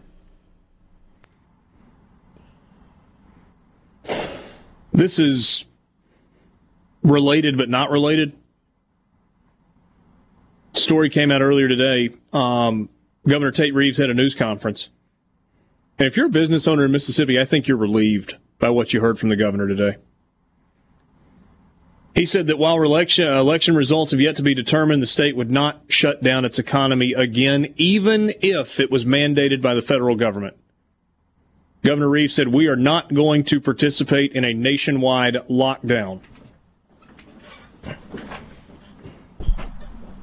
Said it would be totally and completely beyond reasonableness. And said that while he hopes to work with the next president, whoever it is, in other ways to help prevent the spread of the virus. Yeah, that's not coming from nowhere. I, I, saw some people on Twitter say, "Oh, he's just saying that to appease Trump." No, not not really. He's saying that because there there are a couple of people now on what is currently President elect Joe Biden's team that have suggested shutdowns being the strategy. Uh, that that is a thing. So that's in response to something that is real. But I kind of had a sigh of relief when I saw that today too, Richard. I was having a conversation with a member of my family uh, they brought that up. They're like, what would happen to you if the whole country su- shuts down for a month and a half? And I said, I don't know, but it's terrifying to, to think about. I don't know what would happen to uh, the state of Mississippi, let alone us here. Yeah. It'd be terrifying. Well, I would say that as things stand, if that happened, from 3 to 6, Monday through Friday, there'd be a radio show popping up on Super Talk Mississippi that we'd be doing. One way or another, that would happen.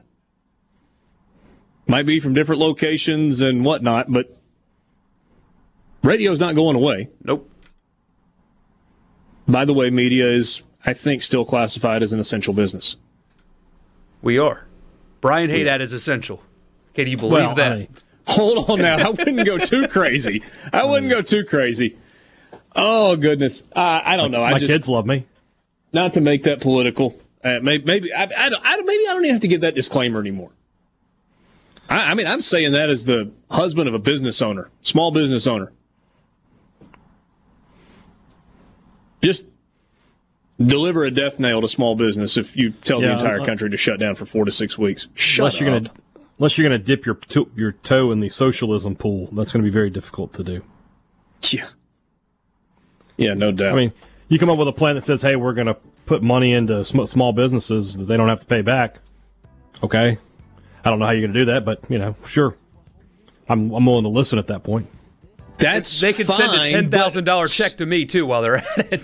Can I tell you though that at some Sports point Sunday that money has to business. be paid back somehow? Well, yeah. I mean, you know, I get that, but yeah. Other than that, I don't have any ideas for you. Don't vote for Haydad. How about this from Ross Dellinger? College football COVID situation. Out of a total 370 games scheduled through yesterday, 313 have been played.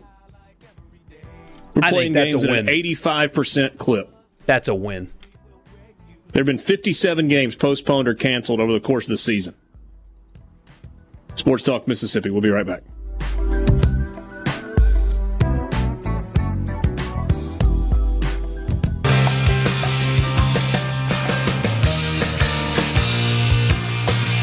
Back with you on Sports Talk Mississippi, streaming at supertalk.fm, the end of the 4 o'clock hour. We talked earlier this hour with Lee Sterling. Some of the games that we talked about with him uh, included, what, Ole Miss and uh, South Carolina. He had Ole Miss big in that game. I think he had a final score that, that hit the under. He did. But he didn't seem too enamored one way or the other with the total in that game. But pretty confident in Ole Miss covering the 11. Yeah, it kind of feels like most people are. I think the yeah. South Carolina quarterback shuffling thing has given a lot of people over there pause. I mean, it's to the point now. I keep up with local media and stuff uh, over there pretty heavily, in part because sure. I have friends that talk to me about it, stuff like that. Um, they've already moved on. They're talking about replacements. I mean, this season's already done in their mind. It's can we convince Greg Sankey to let us hire Hugh Freeze? I mean, that's where their mindset is right now. Yeah, going into the Texas A&M game, you know, I was thinking, okay, South Carolina, they're sort of up and down. They beat Auburn. They got handled by LSU. Let's see what happens here. The way they were just dis- dismantled I mean, leads me to believe that, that they've pretty much just tapped out. So, yeah, I expect Ole Miss to win pretty big on Saturday. But we'll see what Emily says. Negotiations between South Carolina and Hugh Freeze are going to fall apart when Freeze demands a membership to Augusta. And the membership at Augusta says thanks, but no thanks. No thanks. It's it's a joke you won't get, Richard. But Michael, it'll be it'll be like when Tywin and Tyrion were talking about taking over Casterly Rock, basically. Play has uh, look at that face Richard just made. You know what he's like, I have like, no idea, but nerds. Michael got it. That's fine. I mean, it's Nerds. one of those movies or stories or comic books that you guys are like engrossed in that I got no idea on? I have never once in my life read a comic book. I'm not going to say never because never's a long time, but I've, i sure don't remember the last time I did. I got some for uh, for Christmas last year. You collect comic books? I, I don't collect them, but I, I, get some like the graphic novels. My, my wife buys them for me sometimes graphic novels. Is that like, like Fifty Shades of Grey comic book style? Yes. Not all people call those comic books, hey, Dad. Woo! Uh, oh, it's too bad the, the, the camera froze. Think that's I, the funniest I, thing I've said on the radio funny. in a while. No, uh, it's just a, it's just they put like multiple issues of a comic book into one book. That's what it is. Those okay. got some value on them, don't they? Some of them do, yeah. But uh, anyway, yeah, I got I got some last year. Well, were you excited when you opened that? Oh yeah, yeah. I enjoy reading. Was that something you had asked for, or was this like no, a complete surprise? Uh, I, I, I normally get like one set a year for for Christmas or a birthday or something. I guess they're, all, they're always Batman related. When's the last time your wife like completely surprised you with a gift? Uh, she got when she got my grill a couple years ago. You were fired up. Oh yeah, needed a new one at that time. Didn't have one. There you go. Final round. I'm sorry, not final round. First round has been halted because of darkness at Augusta. Paul Casey finished his round early. He shot seven under. He is at the top of the leaderboard after carding a 65. Webb Simpson and Xander Schauffele also in the clubhouse at five under par. Justin Thomas playing well. He is five under through 10 and will resume his round tomorrow morning. Hideki Matsuyama, Lee Westwood, Louis Oosthuizen, Patrick Reed, Tiger Woods, all in the clubhouse at four under par. Matthew Wolff, Adam Scott, Dylan Frittelli, all on the course at four under par. Uh, you have a guy that I have legitimately never heard of before. DJ Jazzy Jeff is playing in this golf tournament. Jazz. Try to say his Jazz, last name. Jazz Janewattanond. It's got to be close, doesn't it? I tried to listen because he played well today in his first Masters, too. I think he's Taiwanese. And he a Taiwan national? I could be okay. wrong. Um, the announcers didn't even bother. It was just jazz. That's Jazzy. all. That's all they said all day long. Every time they brought him up, it was just jazz. Uh, he shot uh, 69. Anyone? Nice round. As did Jon Rahm, Tony Finau, and Matt Wallace. Rickie Fowler on the course at three under through 11. The ageless one, Bernhard Langer, on the course at three under through 10. DJ is three under through nine. Justin Rose is three under through nine. And then a whole bunch more red numbers on top of that. I gave it this to you earlier. Even par or better, 63 players. Wouldn't you hate to be the guy that shot seven over today? That was uh, yeah. Abel Gallegos, an amateur from, is it Greece? Maybe? Jazz is uh, Thai. Thailand okay. is where he's from. Sorry. Gotcha. Two very different places. Sandy Lyle cards is 78. He's tied for 89th. Keeps on playing every year. Sports Talk Mississippi. By the way, Brooks Koepka not playing particularly well. He is two over par through mm-hmm. 10 holes today. Battling injuries is Brooks. Don't like that. Don't like that. Again? I thought he was healthy now. Not 100%. Made a bogey on seven and a bogey on 10. Where was that info yesterday? Sports Talk Mississippi. We'll take a timeout. College football fix when we come back.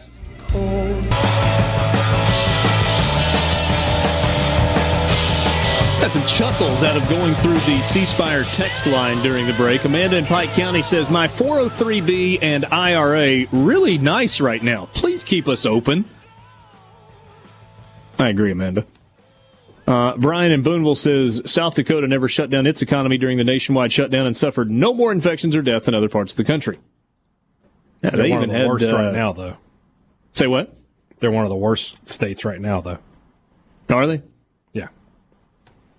Can't blame it on Sturgis anymore, though, can you? I mean, that's like no, in the no. past. And I mean, how many people from South Dakota are going? That that's something that's nationwide.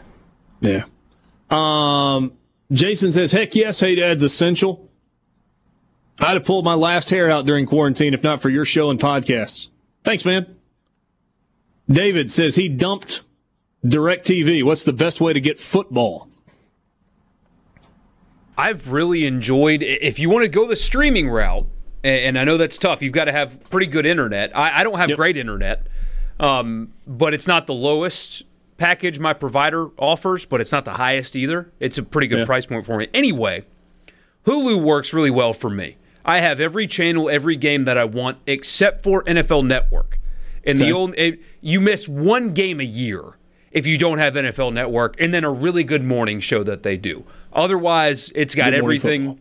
Yeah. And I have I have no problems whatsoever with Hulu. The interface kind of stinks compared to YouTube TV. Way better interface on YouTube TV, but Hulu's got everything you need. Bottom line, though, is if you want to get one of these packages where you get everything you want, you're basically paying the same that you were paying for Dish or DirecTV. Yeah. It's gotten to that point. I mean, you might save 10 bucks one way or the other, but I mean, YouTube TV that's got everything, it's like up to what, 68 $69 a month now? It's going to be a month. It's going to soon be even higher than that. So the prices are catching up. I'm still with Hulu and my internet probably about 50 bucks a month cheaper than what okay. would be a regular provider, but it's going up. I mean, it's going up all the time. It will catch up eventually. Um with regard to Hey Dad's graphic novel comic book, somebody sent us a message that simply says Kama Sutra. Lonnie says, if you ain't ever read Mad Magazine, you ain't ever lived. That was before my time, man. What, Kama Sutra or Mad? Mad. Oh, sorry. I did Kama get to Sutra see... was before all of our times, technically. You can still buy um, it in the store, though. Uh, apparently, MP so. in Oxford, with regard to Hey Dad's graphic novels, do you read them or just look at the pictures? That's that. You have to read them. Yeah. That is so well played. Uh, this one, Borky. I need a pick for tonight. I'm doing the act, uh, exactly the opposite of what you say. I took the over on Monday night and won four hundred dollars. Yeah, then you lost a bunch of money this weekend in college football when I went four and zero. Oh. So Congrats. You don't want, you don't want to read the other thing that guy just said? You don't want to read that guy's comments? No? Probably not. Oh. Yeah, I'm not going to read that. Sorry. Yeah. He can go talk about it on Gene's page, though. Um, Quinn uh, suggests that you should get Mad Libs, that somebody should be gifting you Mad Libs for Christmas. Hey, Dad. Well, I did. Ma- I did some Mad Libs the other night. You can just do them online now. My my daughter likes doing them. My old, my youngest. Hogman hopes that we're picking Florida this weekend. Well, we'll see what Emily says. Hey, I, picked, I, picked, your hogs last weekend, buddy. If Brian was picking, I would take the hogs and all those points. Yeah. Uh, is Freddie Couples playing today? Yes, he is plus two and is off the course through nine holes. Uh, Mike in Oxford suggests YouTube TV. He says you can record every single game with one click. Uh, by the way, if Big Fox is something that's important to you, Dish, T, uh, Dish Network's not the way to go right now. Man, they're they're just letting everybody drop them. That's bizarre. I, I mean, I so if you're a Braves fan, Who, Dish is or Fox is Fox. They're just letting everybody drop their RSN. So if you're a Braves fan, for example, and you watch the Braves on Fox Sports South, a lot of the providers aren't going to have it next year. See, Dish has got all the regional Foxes. It's Big Fox, like Channel 13. That's crazy. See, that that is mind blowing. But um, I, I, might need to switch to because Hulu is about to lose the RSNs. Uh, so mm. YouTube TV lost them. Uh, everybody's Fox is just not working with providers at all to give their RSNs. At some point, you've got to have distribution, or else they have no value. Borky, uh, the texter says he needs an NFL pick. He does not bet on college games. Well, that's your that's your mistake. All right. Um, this is Sports Talk Mississippi. We are glad to be with you. And if you want to be part of the conversation, you can do so on the C Spire text line, 601 879 4395. 601 879 4395. Want double the data for the same dang price? All prepaid by C Spire plans get double the high speed data through the end of the year. No bull, just better wireless. Learn more at cspire.com slash prepaid. I got to go to C Spire tomorrow. It's time for a new phone. Not because like I just desperately want to get a new phone, but because my phone is like doing the lag thing now. Like I will like if I want to respond to a text message, I'll start typing and I'll be about a word and a half in before any of the letters pop up onto the screen. That's maddening. Yeah. I've already I've already done been to C Spire and I've already uh, I've upgraded and my yeah. youngest will be getting be getting this phone and I'll be getting an 11 it looks like. Gonna get the 11? Yeah. I was looking That's at the pricing the other day, and it looks like you can actually get a 12 for cheaper than you can get an 11. The plan that we're, we're doing was ah. cheaper to get the 11. Okay, there we go. I'm, I'm trying to get into your deal. So, anyway. Stay out of my life with you and the smoked lasagna. Just You just can't stop. Oh, by the way, Mike, um, I think it was Mike. Yep. Suggested that your wife could surprise you this year for Christmas with outside lights. That'd be awesome. You could do that, hey Dad. You're I, you're not exactly Mister Fix It though, are you? I'm not very handy at all. No. Yeah, you can string up some lights though. I'm sure I could. Yeah. I mean, there are lots. Of, I mean, you could actually like install lights outside your back door if you didn't want These to do all that. great ideas. Could, I could just grill during the day. That would be the easiest place. You're a little. That means you can't grill for like the entirety of the winter. Yeah, the sun sets at 3:45 now. eh, you know, get out there for lunch. It'll be fine. Yeah, yeah. I'm sure that's exactly what you're going to do. You're going to light up the grill the at lunchtime anyway. on a Tuesday.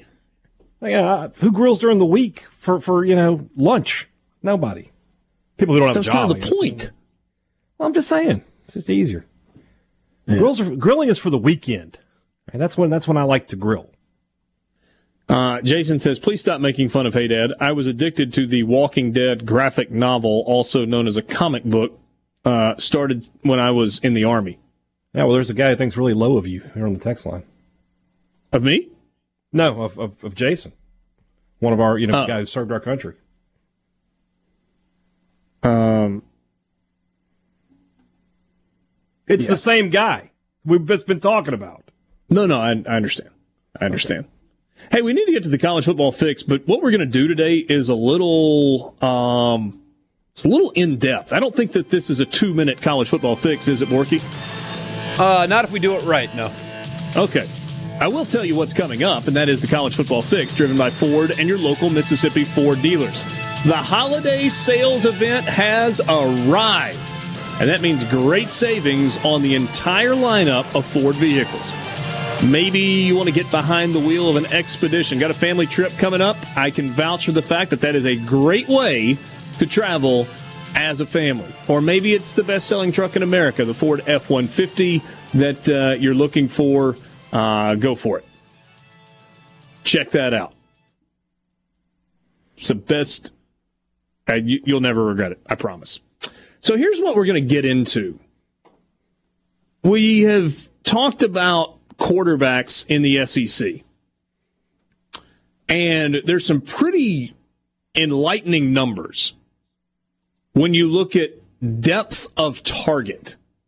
All right, so guys throwing the ball down the field versus checking it down, going with the underneath route, the swing route. So we'll get into those numbers, and I will tell you that they range from 11.26 yards per attempt, average depth of target, to 3.62 yards per, attempt in terms of depth of target. Guess who also, it is? Uh, don't don't spoil it. Don't spoil it. Hey, Dad. Anybody who watches the games knows. But go ahead. A, adjusted completion percentage is another one that's uh, that's pretty interesting, and we've talked about what that means. That's when you take out drops. It's when you take out obvious throwaways. That's when you take out plays where they spike it to stop the clock. You, you, you get all the junk out and you actually give a true completion percentage for the quarterback. It's not a, a, completion percentage based on what the receivers do or some things that are just part of the game in terms of stopping the clock or slowing things down. So we'll get into those numbers when we come back. Kind of fascinating when you look across the Southeastern Conference. We'll also look at the games that are coming up. We've got the Pearl River Resort pick of the day and more with you. Sports Talk Mississippi streaming at supertalk.fm.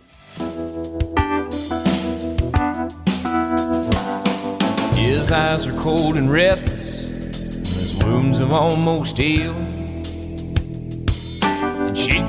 Interesting NFL game tonight. Colts and Titans. 720 Central Time kick. Titans are actually getting a point at home. Tennessee 6 and 2 on the year. They're 4 and 1 at home. Colts are 5 and 3. Philip Rivers has been pretty good. 10 touchdowns, 7 picks on the year. Ryan Tannehill has been really good. 19 touchdown passes, 3 interceptions. Indianapolis Colts have the number 1 defense in the NFL. Titans have Derrick Henry. Titans have a 56.2% chance to win this game, according to the matchup predictor FPI from ESPN, and yet they're getting points. Guys, we're just going to go ahead and throw out the Pearl River Resort pick of the day, brought to you by the Sports Book at Timeout Lounge, which, as we told you earlier, Dominique Wilkins is going to be visiting on Saturday. He will be there from 4 until 8 on Saturday afternoon. So if you want to stop by and socially distance visit with Dominique, you can do just that.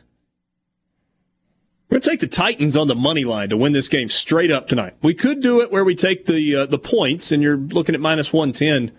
You can get an even money bet on the money line for the Titans just to win the game straight up. I like Tennessee at home tonight.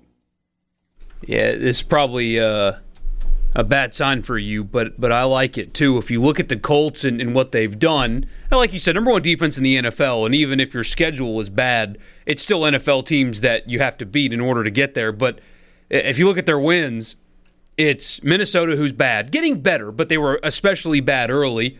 The Jets, who are tanking for Trevor, they're literally sitting Sam Darnold, who could play because they want to lose. Uh, at Chicago, who are frauds, and they only scored 19 points in that game. Cincinnati, who around Joe Burrow was terrible, and in Detroit. Those are their five wins this season maybe they're a product of their schedule, not the product of being a good football team. Yeah. I do think the whole defense is good thing is real. They are good on the defensive side of the ball. I yeah, they held Tennessee's a better team overall. Yeah. So we'll see. That's your Pearl River Resort pick of the day. Tennessee Titans straight up on the money line to beat the Colts tonight on Thursday Night Football. Now, if you want to go the other way, there was the whole uh, we're going to fade Borky. I guess that means you're going the other way. Feel free. Go for it. And you'll probably be right. And I'm looking forward to your sarcastic texts on the show tomorrow. Yeah, I don't think so. I think it's going the other way. Rivers' right, arm angle just keeps getting lower. It's like he started, you know, throwing like everybody else, and then as as his career went, he went to three quarters, and now he's sidearm, and like by the end of the season, he'll be submarine. Some of these in-depth numbers. Depth of target for SEC quarterbacks. Stetson Bennett the fourth leads the way for the Georgia Bulldogs. His average depth of target is 11.26 yards. Second in the SEC is Matt Corral. Ole Miss throwing the ball down the field. Average depth of target 11 yards this season. 10.82, but we're rounding up. I don't want to do decimals all the way down, so we'll just round on these. Tennessee's Jarrett Guarantano, 11. Mac Jones at Alabama, 10. Miles Brennan at LSU, 10. Kellen Mond, 9. Connor Bazelak at Missouri, 8.5. It feels like Missouri hasn't played in a while. Did they play last week? Uh, no, they didn't. No, no, they lost two weeks ago to Florida. That's right.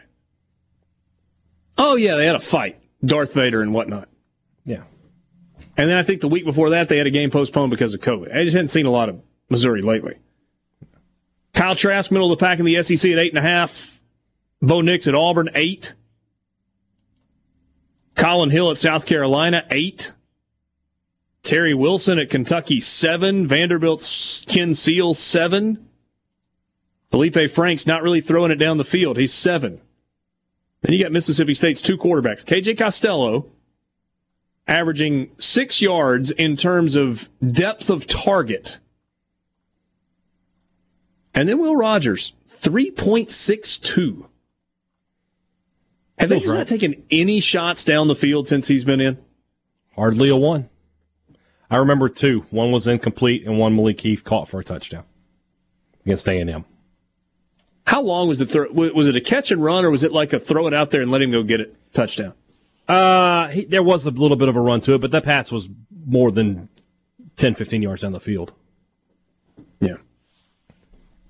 Adjusted completion percentage is also kind of a fascinating stat. Mac Jones just wildly efficient this year. His adjusted completion percentage is 87%. Felipe Franks at Arkansas is 82. He's been really accurate. So is Matt Corral outside of the one game where he he had a bunch of balls caught. The problem is they were just caught by guys in the wrong color jerseys. I don't think that factors into adjusted completion percentage. He's at 81%. Will Rogers actually really good. Oh, 80%. Well, you can do that when you're throwing the ball three yards down. Three yards. Yeah. Yeah.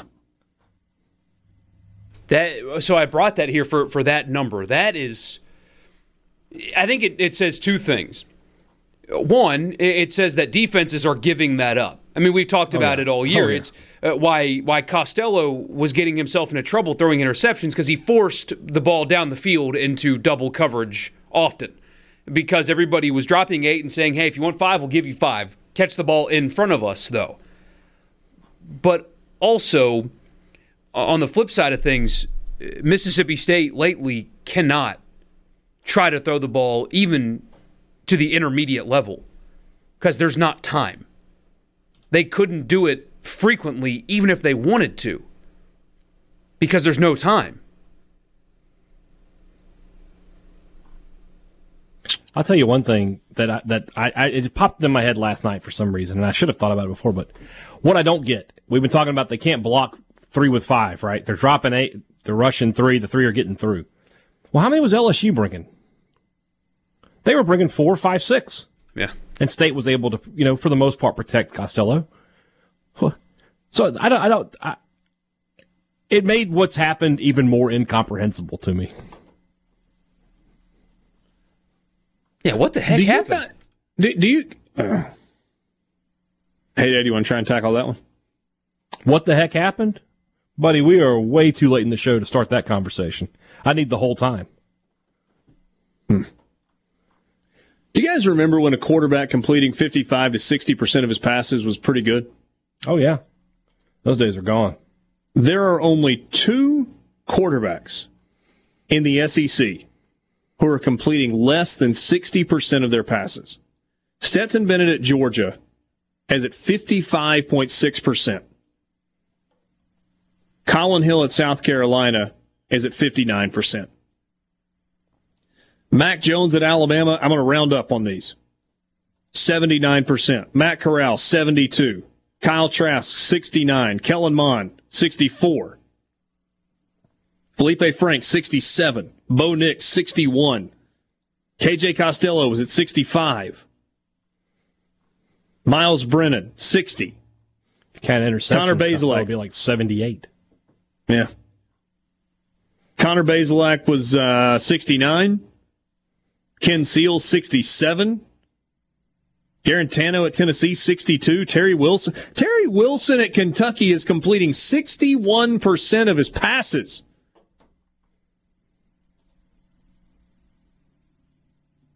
And yet. I'm and Will Rogers is at 72%. Yeah.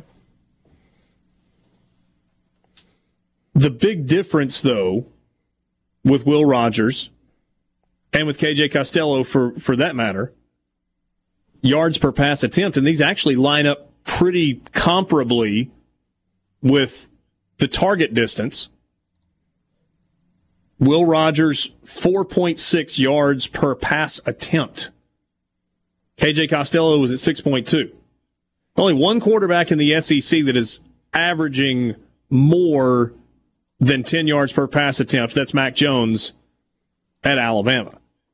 He's at 12.4. Matt Corral just shy of that at 9.87. You got Kyle Trask at 9.97. So, at those numbers, just to put it into even more perspective, stating the obvious, that means Mississippi State has to complete three consecutive passes to get a first down on average. Yeah, you talk about like playing small ball in baseball, and you got to get like three hits to get a get a run across. That's interminable. Yeah, three singles. But imagine that for football. You know, you you have to throw the ball three times to get a first, not a touchdown, not to cross midfield, just to get a first down. Yeah, that's not good. That that that's actually a really good cross sport analogy. Mac Jones is throwing for doubles and home runs. Same thing for Matt Corral and Trask.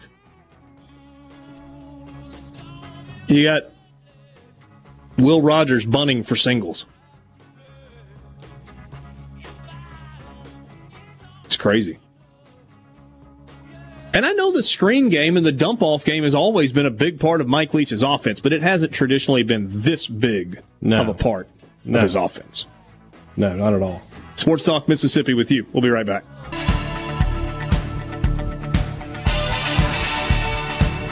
Back with you on Sports Talk Mississippi, streaming at supertalk.fm.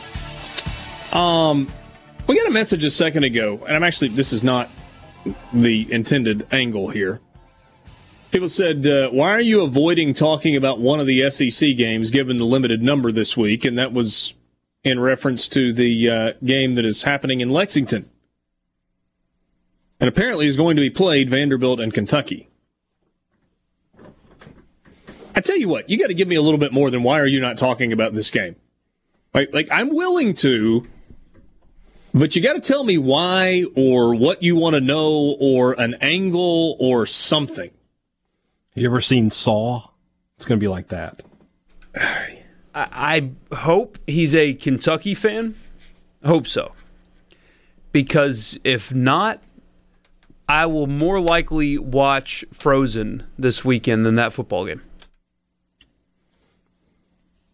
One or two? One. Better than two. I still Let haven't it seen go.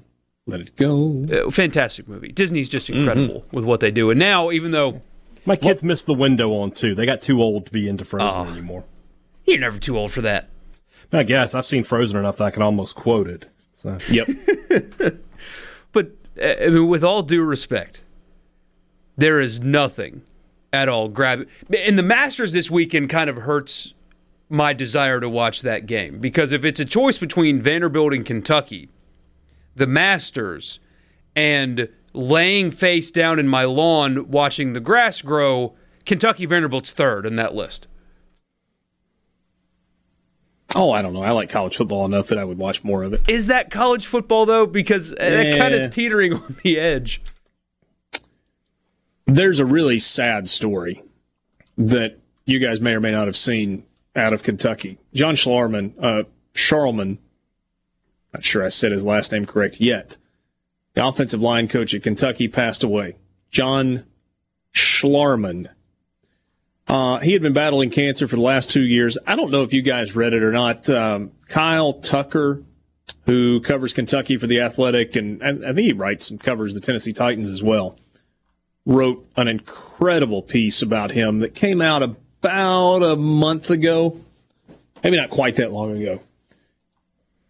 This is a guy that was 45 years old, played at Kentucky, just like universally respected and loved by his teammates. Came back to be an assistant coach. Neal Brown, the former offensive coordinator, who's now the head coach at West Virginia, actually recommended to Mark Stoops when he was putting together his initial staff at UK that he hire Charlman. And Stoops followed that advice. And the offensive lines at Kentucky have been really good. They are traditionally not a program that has had a lot of offensive linemen drafted, but in recent years, draft boards have been littered with Kentucky offensive linemen. And his players absolutely loved him. Guy's got four young children. And it was just, I mean, I sat there reading this story just crying, thinking well, about it from the standpoint of, say what? Now I'm not going to read it. I don't need the feels, man.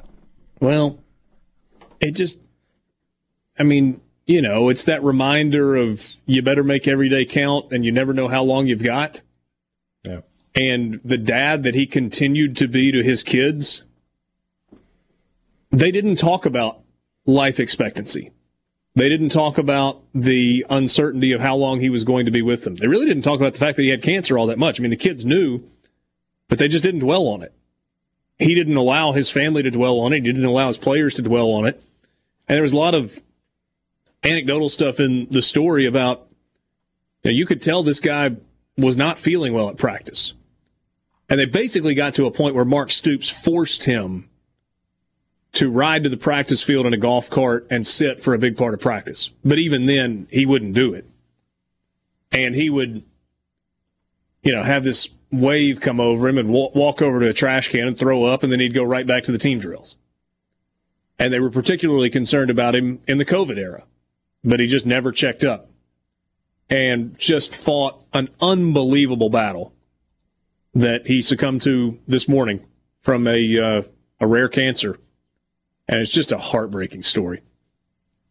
And you know, tying it back to home a little bit, it's why what we did earlier this week was so important and what was so good to support someone we love and care about in JT in his battle. And thankfully for JT, his prognosis is outstanding. And his doctors think that he has a great chance of having his cancer cured. Not not just not just set aside, not just in long-term remission, but cured. So, got a message from a buddy asking who we're talking about. John Schlar, uh, Schlarman, the offensive line coach at Kentucky, passed away this morning after a two-year battle with cancer. 45 years old with four young children. So, just a uh, really tough story. And look, I, I don't know how that factors in to how does that factor into a game this weekend? Do, and I'm not I'm not trying to predict a winner or a point spread or anything else, but does something like that serve as a a galvanizing force for a team? Is it a win one for the Gipper type thing? I, I, I don't know. Or is it so tough that you're overcome with emotion and you get a different type performance? I, I will say this. Those two teams have continued, and I know Hayden had said this is the baseline. You, you shouldn't be applauded for playing hard and not quitting. But those two teams have had a rough go of it this year. And they're both still playing hard. Vanderbilt got smoked by Ole Miss a couple of weeks ago. They played hard all the way to the end. They had a chance to win against Mississippi State last week. For, and, and that's for a team that everybody, now, two different stories basically everybody predicted Vanderbilt was going 0 10 this year. People thought Kentucky was going to be pretty good. Yep, I did. As did I. But offensively, they've just been so inept. Another story, Mike sent us the link to this a little while ago. The Ivy League has canceled its winter sports. Conference is also postponing spring sports until at least the end of February. They will not conduct competition for fall sports during the spring semester. These were unanimous decisions by the Ivy League Council of Presidents. Winter and fall sports uh, student athletes will not lose a season of Ivy League or NCAA eligibility. That's actually a little surprising, to be perfectly honest. Not that they wouldn't receive lose a year of NCAA eligibility, but the Ivy League's big on no, you're not redshirting. You're not getting a fifth year, but different philosophy here. I think it makes sense. Won't be surprised at all if the Ivy League does not compete in sports, period, in the 2021 school year. The whole year? Wouldn't shock me at all. I keep uh, holding like out. they don't hope. play any of their spring sports. Oh, okay. So football back on the table, you think possibly? I saw, and I know. No, not, no, no. I mean, this release said they're not playing football in the spring. I meant in, into the fall. Oh, uh, yeah, yeah. No, I'm talking about the 2020-21 academic year. Yeah. Uh, that wouldn't surprise me either. I, I did read. I know not everybody likes him.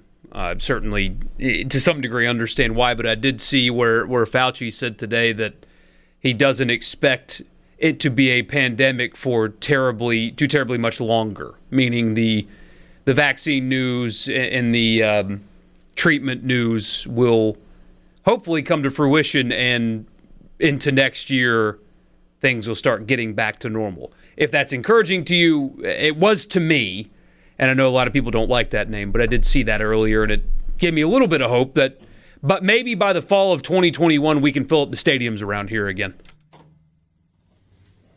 Well, let's hope so. On so many levels, let's hope so. Like on a general health level, on an economic level, on a sanity level. Yeah. Here's the direct quote if you care. Uh, certainly, it's not going to be a pandemic for a lot longer because I believe the vaccines are going to turn that around. He said, I doubt we're going to eradicate this, but basically, the vaccines will end the pandemic side of COVID. So, I mean, the flu isn't eradicated, it's managed. yeah.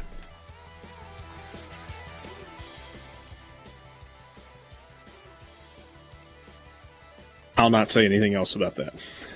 Right. but Other than I hope Burning Bush Fauci is right. Here's a message. Uh, my oldest son works at Cornell. They are uh, Cornell. They are super serious about locking everything down. He's been working from home since February. That's from Sandy and Monticello. Thanks, Sandy. Go Big Red. Uh, some, somebody says the Poison Ivy League. Sports Talk Mississippi with you. A Super Talk Mississippi media production.